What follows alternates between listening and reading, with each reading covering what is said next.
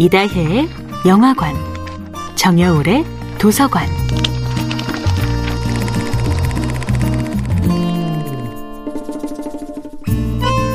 안녕하세요. 여러분과 아름답고 풍요로운 책 이야기를 나누고 있는 작가 정여울입니다. 이번 주에 함께하는 작품은 아누 파르타넨의 우리는 미래에 조금 먼저 도착했습니다입니다. 저는 핀란드 학교의 학생들이 한 번도 자신의 성적을 등수로 평가하지 않는다는 이야기를 듣고 깊은 충격을 받았습니다. 전교 등수로 나의 가치를 판단당하는 것 같아서 선생님들은 물론 부모님조차 제가 공부를 잘할 때만 빛나는 아이로 인정하는 것 같아서 학년이 높아질수록 자존감이 더 낮아졌던 불우한 학창시절이 저절로 떠올랐습니다. 지구상에 아이들을 성적이나 등수로 절대 차별하지 않는 나라가 실제로 존재한다는 것을 알게 된 것만으로 저의 오랜 상처가 보이지 않는 따스한 손길로 어루만져지는 느낌이었습니다. 그리고 자유를 만끽할 수도 있었던 소중한 학창 시절을 통째로 도둑맞은 듯한 쓰라린 박탈감도 밀려왔습니다.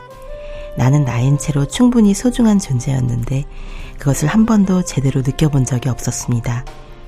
나만 특별해지기 위한 끊임없는 인정 투쟁이 아니라 나뿐만 아니라 모두가 저마다의 방식으로 행복해질 수 있는 길을 꿈꾸는 것이야말로 교육의 이상이 되어야 하지 않을까요? 북유럽 라이프는 삶에 대한 막연한 환상과 기대를 갖지 않음으로써 삶이 우리에게 선물하는 행복 그 자체를 조용히 성찰하게 해줍니다. 경쟁을 좋아하지 않는 북유럽 사람들은 타인의 성취에 비추어서 자신의 삶을 판단하지 않습니다. 북유럽 사람들은 우리보다 훨씬 혹독한 자연 환경 속에서 살아가면서 제한된 환경 안에서 행복을 누리는 길을 택했습니다. 북유럽 아이들은 어릴 때부터 남녀 가릴 것 없이 뜨개질, 바느질, 목공을 통한 가구 만들기, 집안 구석구석 수리하기 등을 유치원이나 학교에서 배웁니다. 남자아이들은 자기 옷을 바느질하여 입을 수 있고, 여자아이들은 목공으로 가구를 뚝딱뚝딱 잘 만들 수 있도록 그 모든 일을 스스로 해냄으로써 나의 행복은 내가 창조한다는 뿌듯한 희열을 느낍니다. 제가 꿈꾸는 북유럽 라이프는 이처럼 내 손으로 직접 삶을 가꾸어 나가는 것입니다.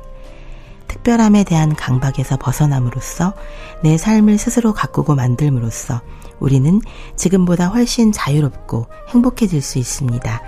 정야울의 도서관이었습니다.